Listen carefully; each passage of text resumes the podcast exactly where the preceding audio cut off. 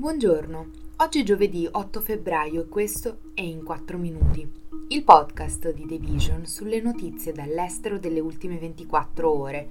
Parleremo delle trattative per la tregua nella guerra a Gaza, di Nikki Haley che perde anche contro ignoti nelle elezioni del Nevada e delle esplosioni prima delle elezioni in Pakistan.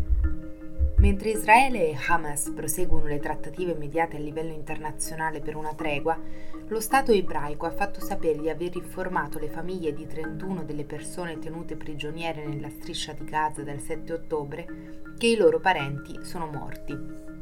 La notizia è giunta mentre il primo ministro del Qatar ha dichiarato che Hamas ha dato una risposta positiva alle proposte di un accordo che si concentra sulla sospensione dei combattimenti e il rilascio dei prigionieri palestinesi, con la restituzione di altri ostaggi.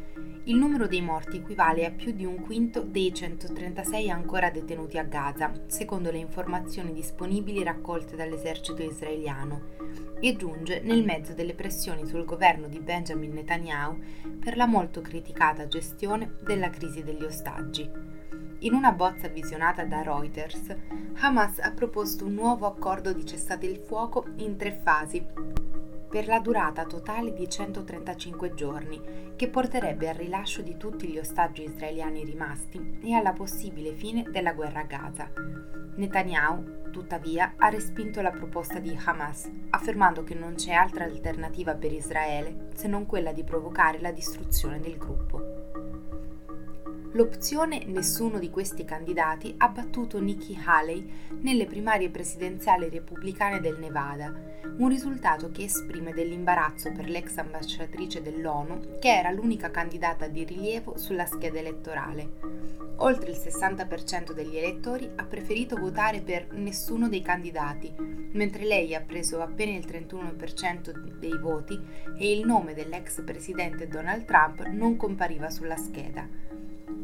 Le primarie in Nevada erano prevalentemente simboliche, dal momento che non assegnavano delegati per la convention repubblicana. Il motivo è che lo scorso anno lo Stato ha deciso di cambiare il metodo di scelta dei candidati di entrambi i partiti maggiori, passando dai caucus, che consistono in dibattiti in vari collegi elettorali, a elezioni primarie. Per protesta il Partito Repubblicano si era però opposto a questa decisione e ha deciso di organizzare ugualmente e si terranno l'otto febbraio, assegnando ventisei delegati.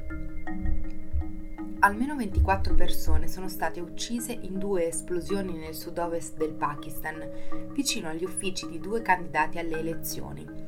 Il primo attacco, che ha causato quattordici morti, è avvenuto nell'ufficio di un candidato indipendente alle elezioni nel distretto di Pishin, nella regione del Balochistan, mentre il secondo ha colpito Killa Saifullah, una città vicino al confine afghano, dove un ordigno è esploso accanto a un ufficio del Jamia Tulema Islam, un partito religioso che in passato è stato bersaglio di attacchi da parte di militanti. Nessuno ha immediatamente rivendicato la responsabilità degli attacchi, ma diversi gruppi, tra cui i talebani pakistani, militanti islamisti e gruppi separatisti del Balochistan, che si oppongono allo Stato pakistano, ne hanno compiuti diversi negli ultimi mesi.